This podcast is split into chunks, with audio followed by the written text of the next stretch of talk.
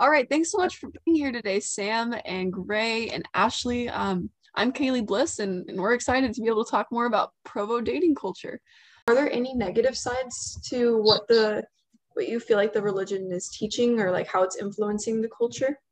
Actually, I would actually have a specific kind of question related to that. Um, earlier, I think Sam kind of mentioned like people looking down on other people when they aren't dating. And I just wanted to ask about that, because I feel like, do you think that morality kind of get tied into da- like kind of gets tied into dating when it shouldn't be, because of like some of the religious influences? Does that make sense? Yeah, I think, um, I think as human beings, like we're prone to compare people, and like I'm particularly susceptible to this, but I feel like if someone's not dating, um, and they're not dating for a long time, we automatically assume like, um, maybe assume the worst, like, oh, um, maybe they, and like, this isn't a bad thing, but maybe they, they, Ha- they are part of the L G B T Q community, right? And and that's not a bad thing at all. But like we, maybe the, the way the culture is here in Provo, that we do look upon it negatively, and that's a, that's a horrible thing, you know. Or maybe a person is struggling with like pornography, you know what I mean? And they don't, they aren't dating, and then oh, we automatically assume that when someone's not dating. And there's a myriad of reasons why someone might not date. Um, but I do think we. we, if someone's not dating, we automatically assume the worst of that person. And we're like, oh, and, and also like added upon that, oh, like marriage is not their priority. So like, what, what are they even doing in this life if they're not trying to get married?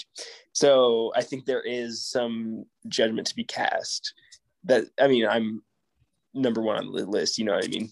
But uh, so, sometimes we do assume the worst when someone's not dating. Okay. Yeah, that definitely makes sense. Gray and, and Ashley, has that been your experience as well?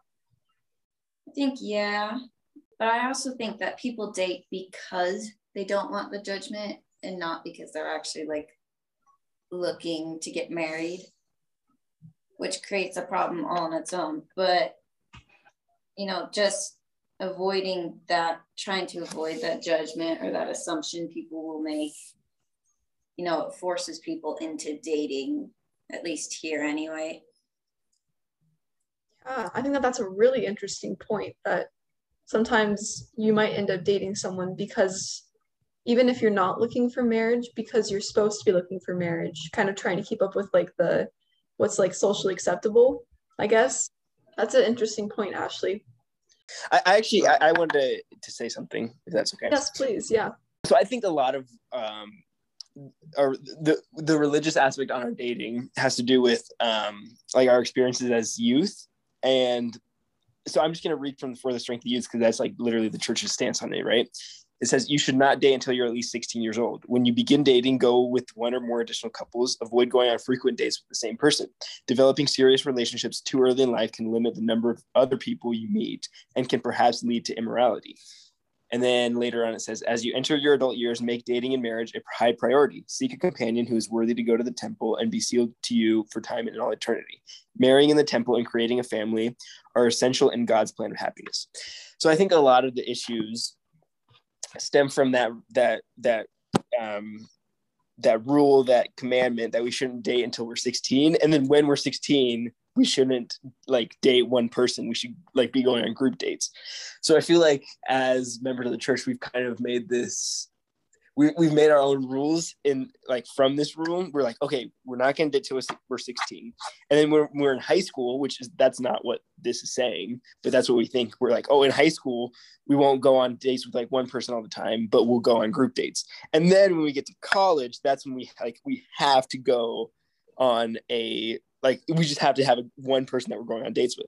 And that is not at all what this is saying, but I, that's, that's how I've interpreted it for so long. I'm like, oh, that's th- how most people yeah, interpret it. Right. So, so like we, we make this, this rule from our own interpretation of w- what the church church's stance is.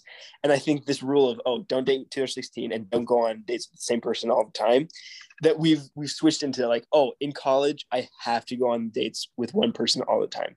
And like, I can't go on group dates. And I feel like that like ruins, and it even says like going on dates with one person will limit the people that you meet.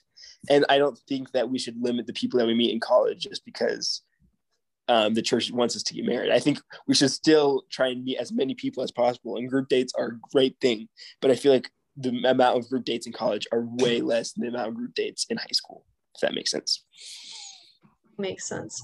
I think that, I think that you bring up something interesting too, along with like the difference between like, from what I've been listening and what I've been hearing from you guys, it sounds like you would say that the religion itself is positively influencing B Y U dating culture, while the things that like the negatives sound like they're not coming from like the doctrines of the church or the principles that the church teaches, so much as they're coming from like the church culture that we create. So it's interesting to see like the church culture affecting dating culture, and like how the actual doctrines are affecting dating culture, and how like this, the things that we like kind of put on ourselves, kind of like what Sam's saying, like are what is really causing the the problems here. I think that that's a very interesting, interesting thing to think about. So one of the, the positives, I know we were, comes from uh, family doctrine again. The reason we marry is to start a family, obviously.